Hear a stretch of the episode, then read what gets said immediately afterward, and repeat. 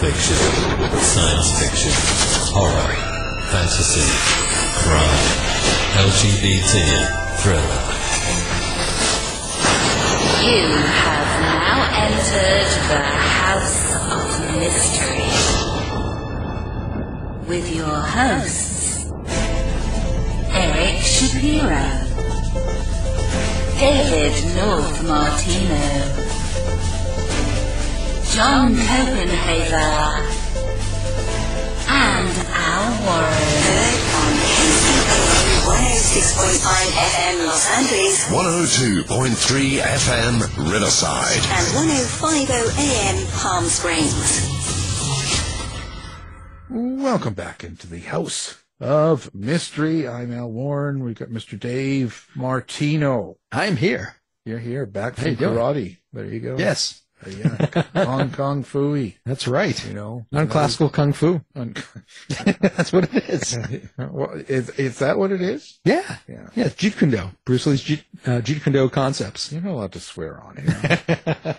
and Filipino Kali. Is that like food? No, It's not like a pizza or anything like that. Some sort of- it's like getting hit with sticks all night. That's what.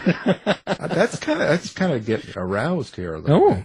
Well, you know. I like being hit by sticks a little bit. It's that, that into that beating thing, you know, thing, you know, crazy. I guess I am. Well, the week continues. Now today we keep on going and, uh, today we've got an author.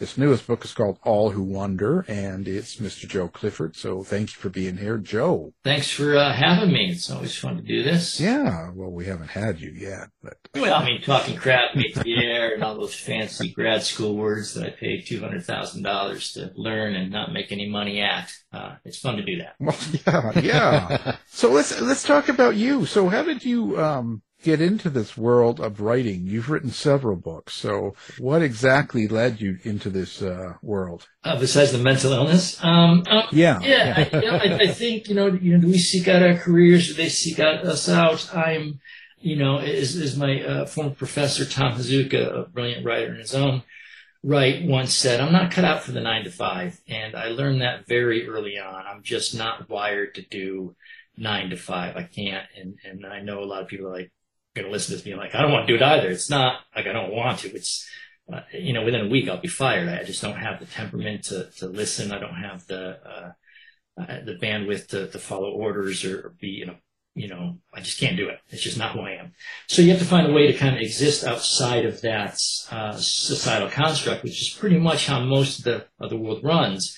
Um, as an artist, you know, there's real no, there's no real direct path to being an artist. Uh, my, my, my friend, Judge Peter Bush, who I teach up with a, at a book passage, said that uh, about being a judge, and I love it because it, it's really true. You sort of you sort of stumble into it. You know, I'm not sure at eight years old you can map out a path to be an artist. I mean, I guess you can. I guess Bret Easton Ellis wrote his first book when he was 19, and I, I know Franz Nicolay, who's a, who's a musician. Uh, who I interviewed a while ago said his plan was always to be a musician, and he just, you know, started studying and, and just made that happen. Most of the artists I know sort of just find their way into it. Uh, usually it's a, a series of failed enterprises, realizing what you can't do, realizing you have a, uh, a creative streak and something to say and a need. And that's, that's paramount is the need to say it.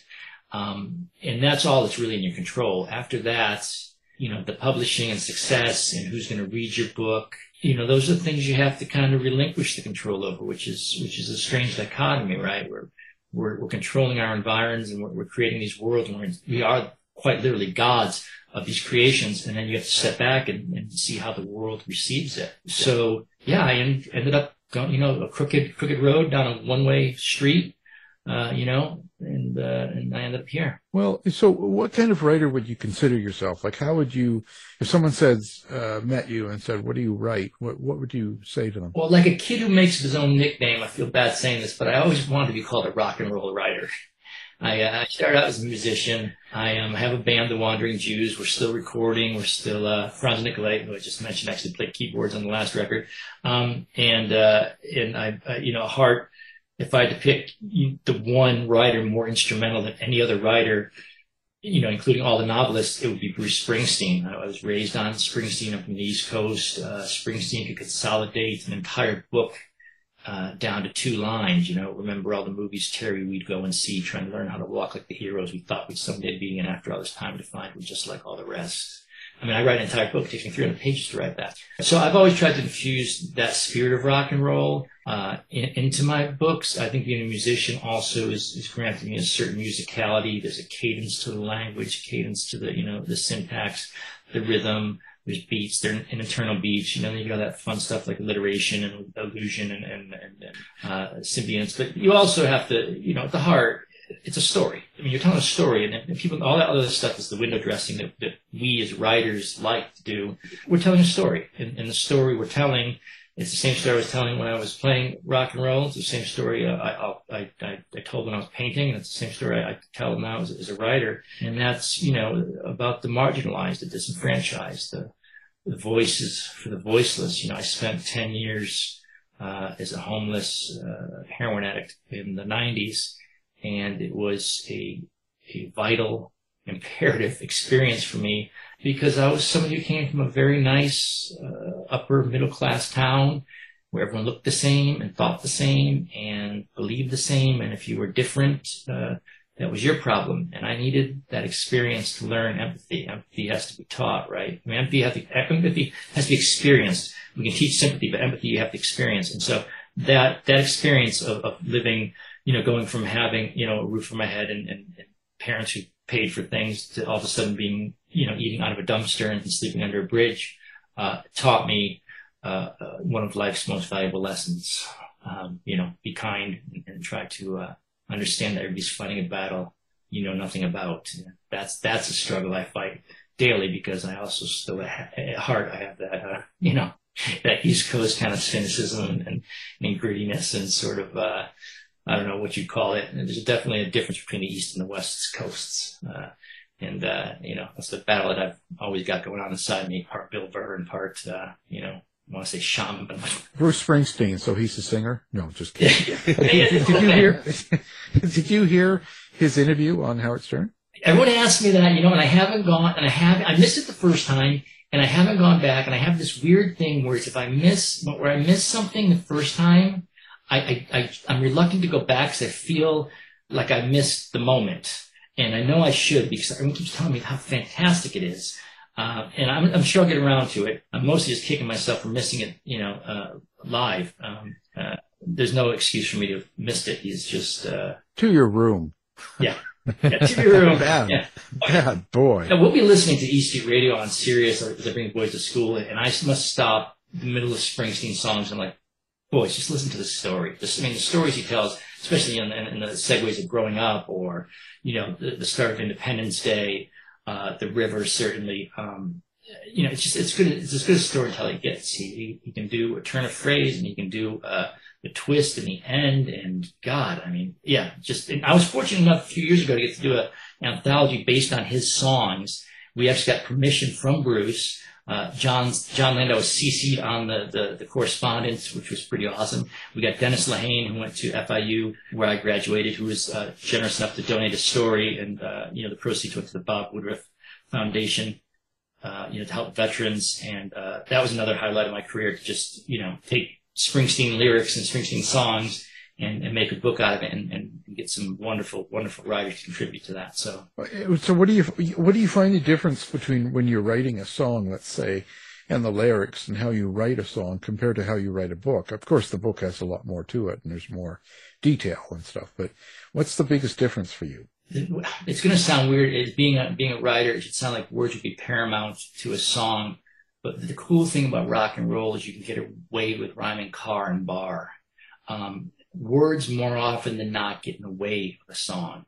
So the words and the music is a very symbiotic relationship. You want to have the best lyrics possible. You know, I, I think the best lyricist in rock is probably Roger Waters, probably one of the worst human beings around, but one of the best lyricists, certainly for an angry 16 year old boy, which is when the, the wall came out, for me at least. Um, but, you know, you also, you know, look at probably his best written record in terms of lyrics is, is The Dark Side of the Moon and those are very simple words. They're, they're not they're not overly convoluted. They're not overly complex. Uh, they're simple concepts, uh, and, and they're you know you want to all right, this is probably sounds a little pretentious, but you go back to the, the, the preface to the lyrical ballads and William Wordsworth's uh, the language really used by men, um, and I think you can get away with that more in rock and roll. Um, you can kind of be the replacements and say I'm skipping school because when they were writing those songs, they were literally skipping school. Uh, and, and, and, I think that comes across to an audience, uh, whereas you get, you know, some more pretentious lyrics, you know, you're, you're, you're kind of, not to bash on Neil Peart, who's, you know, died and was a great drummer, but probably one of my least favorite lyricists, just because he was so overwrought and it was so, you know, overwritten and, and kind of slogged down, and some slogging down music. But, um, yeah, anyway, so I think I think yeah, you can simplify more with lyrics and with books. You know, you have 300 words. All you have is the words. You don't have any music boy the the message, so you can't have that catchy beat. You know, can I dance to it? Uh, you got you got the words, and, and the words can't hide. Uh, music gives you a little bit of uh, you know, a little bit of cloaking subterfuge, I guess. All who wander. So, what's the premise of this book? Uh, well, the premise is, is a 20 year old girl, Brooke Mulcahy, uh, who comes from a small town in Massachusetts, doesn't get along with her, her father, has a new baby brother, and uh, half brother who's introduced when her estranged mother comes back into town saying she's dying and to please take care of her new son. And, uh, the new son, Robert, Bobby, and Brooke don't get along and they have a very short four year relationship before Brooke goes missing and her body's never found. It's, it's, it's many years later, 25 years later, I think. And, uh, Robert is now Bobby. He's a, a professor of civil engineering at a prestigious university. He's, he's, receiving an award. But before he receives the award, he gets a visit from a young lady who claims to be his missing half sister Brooke's daughter born nine months after she disappeared. And that's the premise of the book, and that's how the book starts. Of course, it gets uh, it gets weirder and wilder. Most of my books are in the cold, uh, New England. Uh, once in a while, I'll break out and go down to Southern California and go with my next book, and Moth to Flame. But I, I, like the cold, and I like the mountains, and I like the Northeast. I grew up there, and, and you know, I, it's just it's so fundamental to who I am. It also speaks to I think, you know, what, what I see my characters going through where you have this sort of hard scrabble existence, you know, everything in the cold is, you know, you have to scrounge for sustenance, you have to dig for food, you have to sort of layer up to just go outside. I mean, the wind hurts your face. yeah. Uh, and, and there's something about that, that element that appeals to me when writing. Yeah, everyone likes to be hurt. yeah, I mean, I long for it, but so it, it, now your characters, how would you describe your characters or your relationship with your characters, I should say, because we should find out really how you come to have these characters and what and how you interact with them. Yeah, it's funny, you know, perception versus reality. How I would describe my characters versus how they are received. I, I probably received the word in reviews, uh, the phrase unlikable more than any other writer. and, and and I guess maybe they are unlikable. I I, I was fortunate enough to uh, interview Russell Banks a while back when I was at FIU, and he described his characters as wounded, and I love that. And if you haven't read Affliction, which is you know the greatest uh, cold mountain book ever written, and God, if I could, you know, you just if you haven't read Affliction, don't forget my books. Put, put down everything and read Affliction. It is it is just masterful. Uh, but I love that wounded, and and most of the people I know are wounded, and and, and it's maybe because I came from where I came from in the 90s and the people I met, you know, it's very difficult when you when you meet a drug addict who's a father, right? And you say that to somebody and they're like, well, that's obviously a terrible father. But I knew these people and these fathers and mothers who were yes addicted to drugs and doing bad things and they were not not not saying not not applauding their lifestyle, but they still loved their kids. And, that's a really hard concept for people who haven't lived that way to understand because you hear drug abuse and you think immediately parental abuse and take those kids out of there. And I'm not saying the kids shouldn't be out of there. I'm not saying they should be in there. I'm just saying I knew these fathers and I knew these mothers and they still loved their kids. They were wounded, flawed, deeply damaged people, but they loved their kids the same way I love mine. Um, and, and, and to see that, eh, you know, that's the story I want to tell, or, or the, the story of the wounded who are doing the best they can with what they got. And maybe it's not a good enough effort for most, but it's the best they can do. How do you get readers to warm up to flawed characters? Do you, do you have a, uh, like a technique to kind of um, get them to understand uh, the, the the better side of of these uh, people that you're creating. Yeah, I mean, I mean, you start with your ordinary world. You start with showing them in their in their environment, and you show them with their uh, their uh, you know favorable characteristics and, and doing kind things. There is a, I've, I've come to accept a certain faction of readership, um, and this isn't to, to knock anybody. It's just a matter of taste. But there are some people who simply do not like a book unless you have likable characters. And there, there's a good percentage of people, just like there's a good percentage of people who won't read a book it's got swearing. They don't like sexual content. They don't like this. They don't like that. And that's their right. I mean, we live in you know, this is a consumer society. Uh, the market will stand what the market can bear. Um, I could change some of that. Uh, uh, when I had, when I was publishing with Ocean View, uh, Bob and Pat Gussin were terrific people, lovable uh, publishers, and I, I loved working with them. But their one constant complaint was like, Joe, you got to make these people more likable. And, and the reason we stopped working together was like, that's not the story I'm telling. I mean, I like, I'm not telling, you know, you know, like this isn't, I'm not Lee Child. I'm not Lee Child because I can't write as well as Lee Child. But, you know, these guys aren't Jack Reacher. They're not coming to town to save the day. They're, you know, they're trying to, you know, some people wake up, I think, and, and I don't know, I'm taking this on hearsay, but they wake up and they're like, hey, great, another day, man. I, I, I'm not one of those people. I wake up and my first thought is, you gotta be kidding me. I'm still, still here. I gotta do this, this again?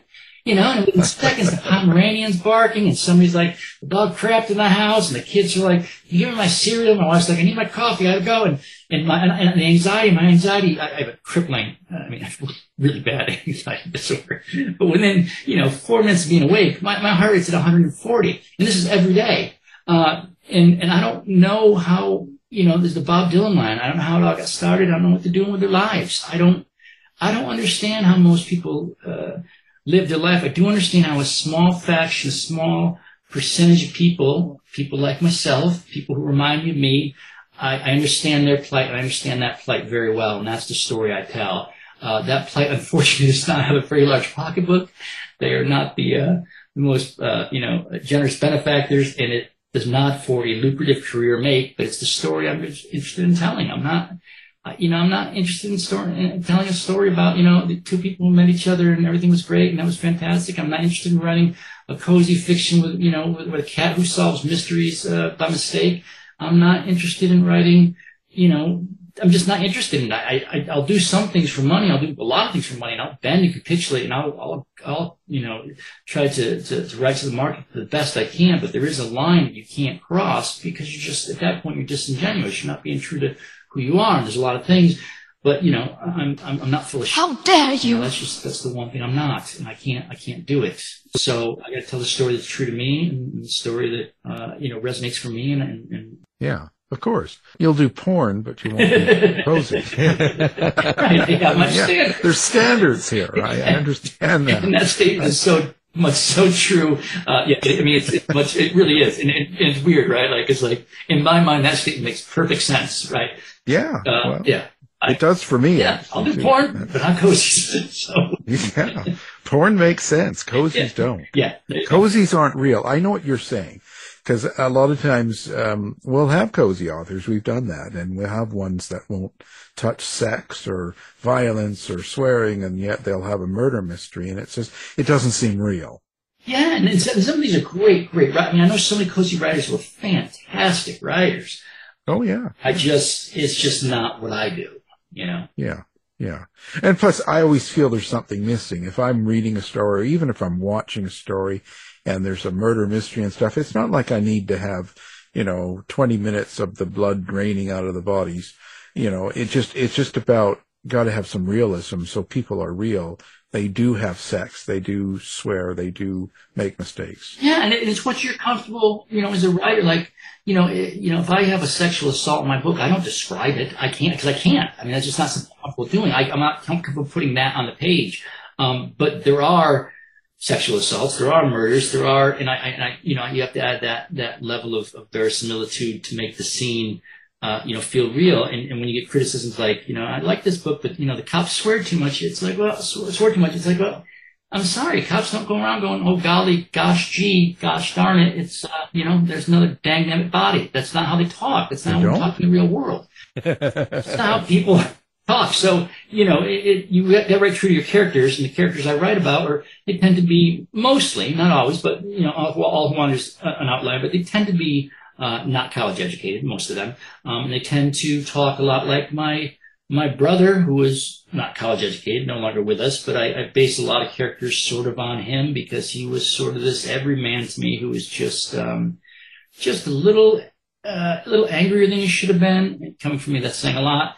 Uh, but didn't quite understand why he was so angry. I'd like to believe one of the things that education, uh, now that everybody has to get a college education, or, or you know, some of the smartest people I know um, don't have, uh, you know, one, and and and and and I'd put them against anybody. But um, one thing, you know, the, you know, college does do is that is it helps you with that empathy experience, and it and it and it, and it you know, there's the line in Catcher in the Rye, which is I, I named my son Holden, which uh, I was supposed to say, but um, I named him after that book. It's my favorite book ever. But there's a line later on in the book where Mr. Antolini is, t- is telling him like, basically the same thing. Like, you don't have to be a college, but it tends to be the ones who go to college tend to leave the records, you know, to be to be read at a later date, or you know, I'm paraphrasing.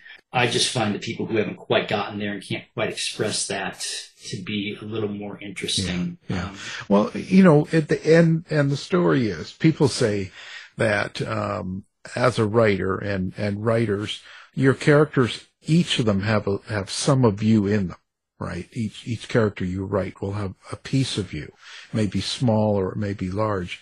Uh, w- which of these characters in this book has the most of you? Um, well, you know, this this I'd like to believe this is this is a, a, a more original creation, and if you read the book, you'd be like, I can see why you don't be attached to either of these people.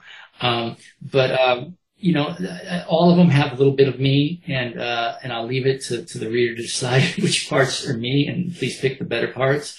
Um, the, the, the character that I get most tied with is is Jay Porter in the Jay Porter series, and and Jay very much is me, although I am not Jay. But one of the more sobering moments of my life was reading.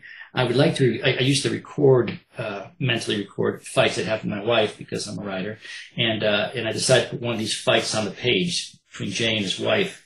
And when I wrote the, the scene out, I wrote exactly the way the fight happened. And I, I waited for everybody to be like, of course he's right. And, and, I got so many comments like, God, that guy's a jerk. um, it was a little, it was like, all right, well, maybe we got to rethink um, things. But yeah, I mean, I, yeah, I just, I, I, I understand the frustration of, of, of, life not quite going your way. There's a line from going back to rock and roll, one of my favorite lines in any song ever from Paul Westerberg everything you dream of is right in front of you. Um, and, and, and it's from a song Unsatisfied. It's a great, great song. And Gina Arnold has this great anecdote about it if you get a chance to read it, the rock critic, um, where he's shouting the rest of that lyric across the snowy highway, liberty is a lie. Um, but I love that. Everything you dream is right, is right in front of you. And I think that's true for most people. We, we see what we want. We know what we want. We can almost touch it, almost taste it, almost feel it. And right when you get to it, your transmission blows and there goes your $900.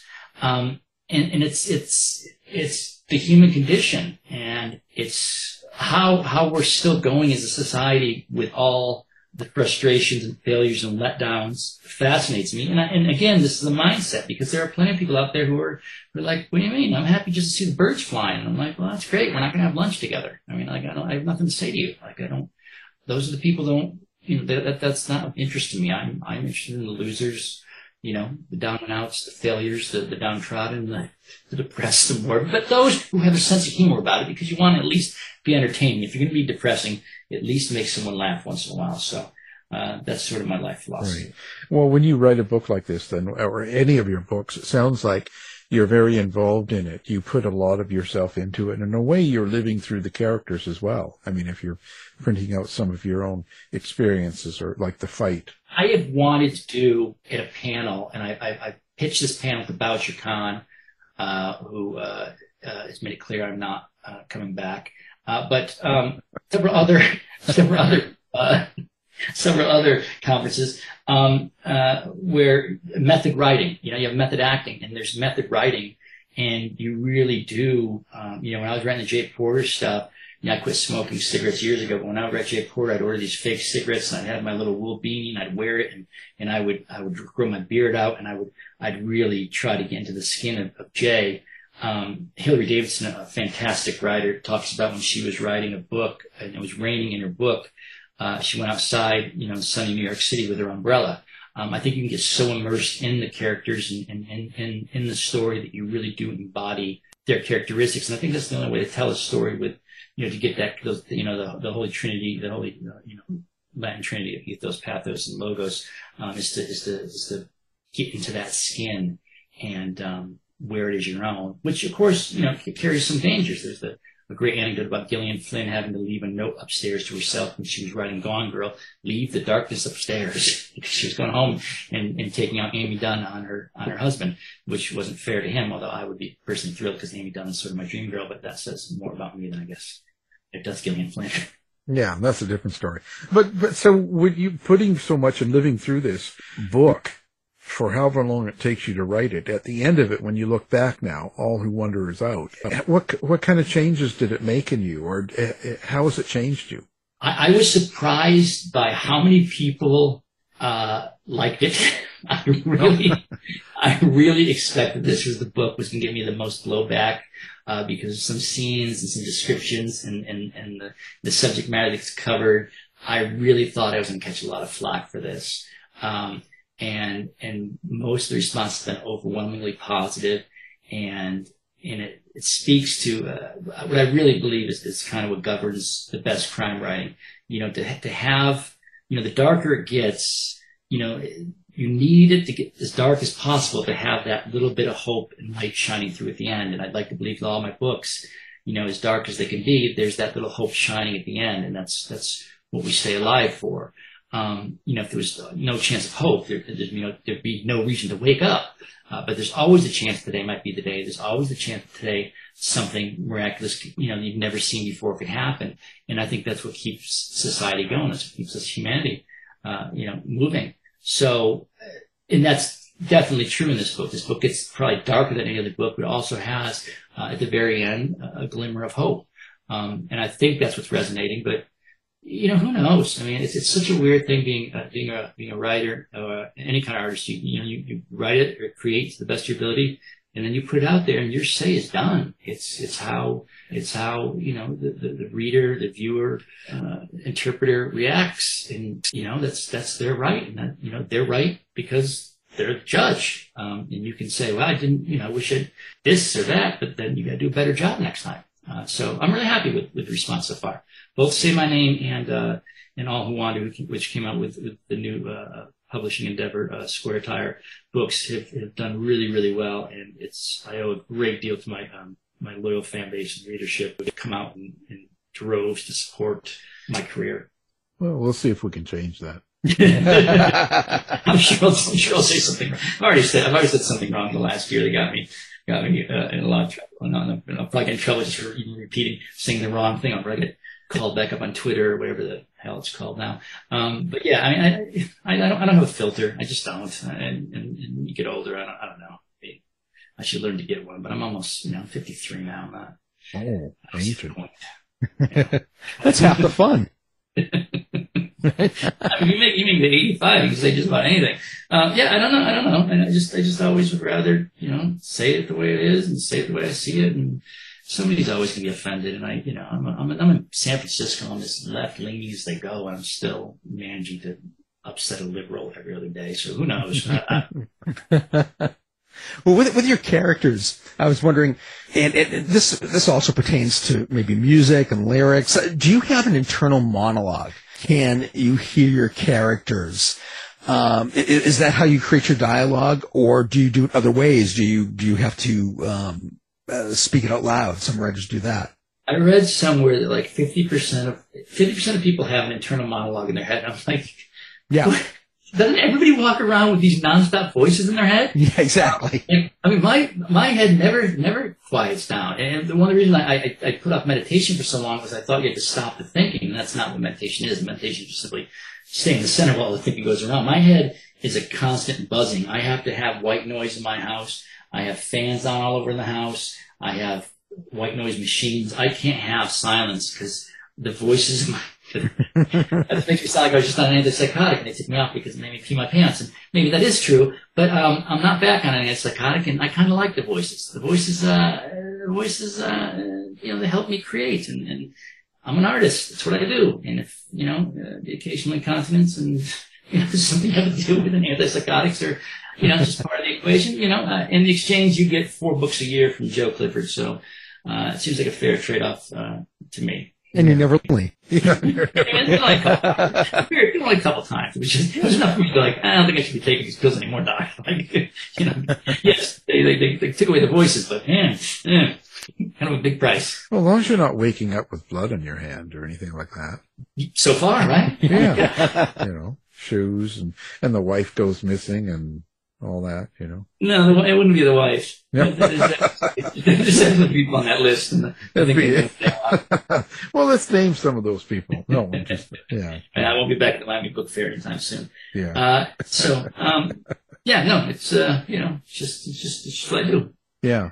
Well, now when you sat down to write this, what comes first is the characters and then what they're doing. Do you have the idea, the storyline kind of, and then you I like, the, yeah, the premise. Uh, I like the idea, you know, you know, miss, you know, missing woman. The idea was simply a missing woman, and then and someone come, com, coming in claiming to be your daughter. That was kind of the start. Uh, and you have that, and you go, okay, I can do something with that. That gives me a lot of ideas, and then, then from there, you, you know, who's going to be supporting this this cast of characters, and and now there's a half brother, and now I understand, you know, if he came back, the resentment they'd have, you build from there, and then you know the dad, and there's you know very New England you know, there's something very New England about my stuff. Uh, you know, these my, my friend, my friend Mike, he won't mind me telling this story, but he, uh, you know, when he was when he was when he was growing up, he was uh, you know living in a town, town, called Fall River.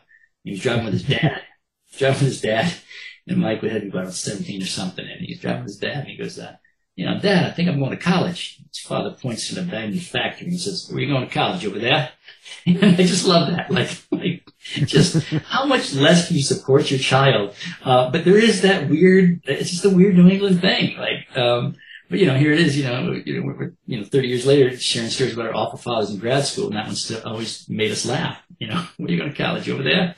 Uh, so it just was a different way of growing up, and, and, you know, it's, but there is still some humanity that shows through. Like, you know, Brooke's dad, there's, there's a nice, very nice scene where he tries to talk to her, you know, the words aren't, coming because he's just not a guy who can express himself verbally like that. But, but you know he loves his daughter, and I think you know, you know, my dad loved me, and I'm sure Mike's dad loved him, and uh, and it's you know, and I'm, I'm watching now my son who's who's getting older, and then watching. It's just you know, Cat Stevens, right? Fathers and sons, you know, and I know I have to go away, and and, and sometimes they come back, and it's just this weird, uh, you know you know, the father becomes a son, the son becomes a father, and, uh, and we, do this cycle over and over and over and over again. Do you have a subtext? Is there a meaning to this besides the actual Oh, yeah. story? yeah. So Yeah, yeah. I mean, it's it's it's it's do, do some are some sins so egregious that we can never amend them. We can never do enough to right what we've done wrong. Uh, and you look at something like uh, we'll just take a modern a modern, uh, you know, uh, current turmoil, whatever, controversy. Louis C.K., right? Louis C.K., very funny guy, Yeah. uh, did something that was pretty awful. Uh, I still think Louis C.K. is really funny. Um, like, is there anything he can do now to make up for that? And that's, it's a, you know, that's, that's, I'm, that's I'm picking one that's sort of, you know, then you get the, the really, really twisted stuff like, you know, guys like Harvey Weinstein, says, uh, no, you know, like, you can't. And then you get to the really, really big monsters in the world, uh, you know, the, the ones who start world wars and like, no, hell no, there's nothing they can do. Uh, but there is, is there a line where a sin is, is, is pretty bad? It's bad, but it's not so bad that their entire existence is negated. And, and, and so that what this book is that line. And I was trying to find that line and find out um, if if if that line gets crossed and if it gets crossed by other people and can we ever come back and can we ever or there's some things we just do that we have to live with and and and that's it. That's it. There's no there's no walking away and, and you just got to live with it.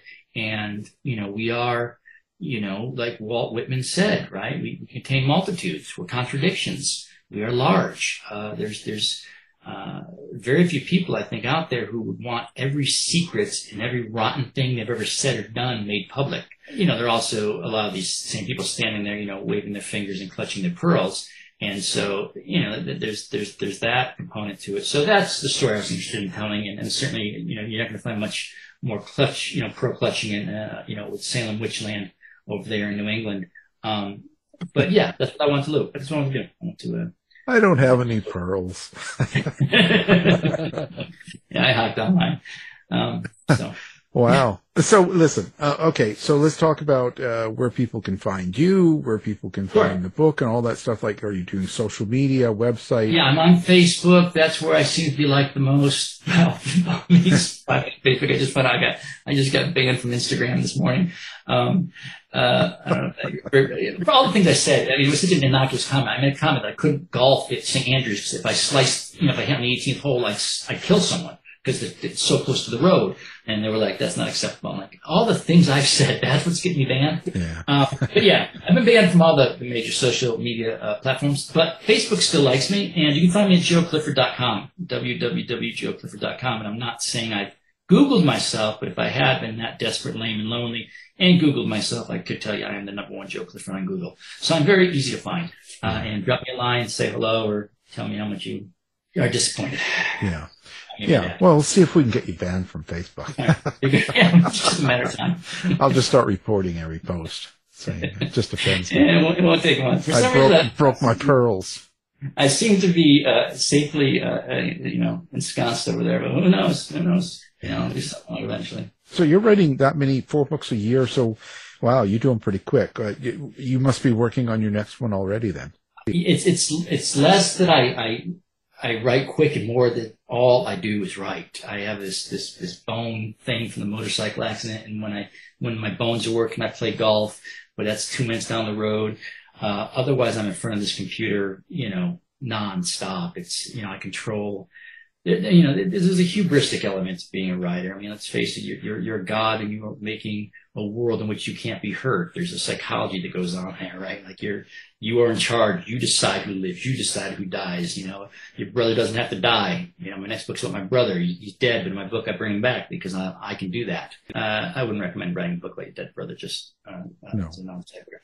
Um, but, uh, yeah, I mean, I'm, I, I write a lot. This is, I was given a second chance after they, they picked me up off the street and the state of California wiped my record clean and said, Hey, here's your second chance. And I, I believe the least I owe is to make the most of that second chance and, and to work and to keep working and to produce as many quality books as I can. And if I can, you know, speak to one or two people and, and, and it makes a difference in their life, that's what matters. I get a lot of letters from prison.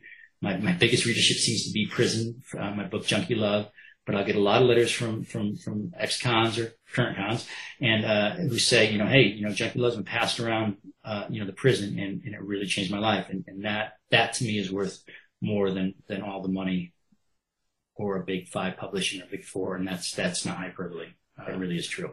Well, you write standalone novels, you write series. Um, do you, do you like one better, and do you find that it's easier to, um, you know, sell or market?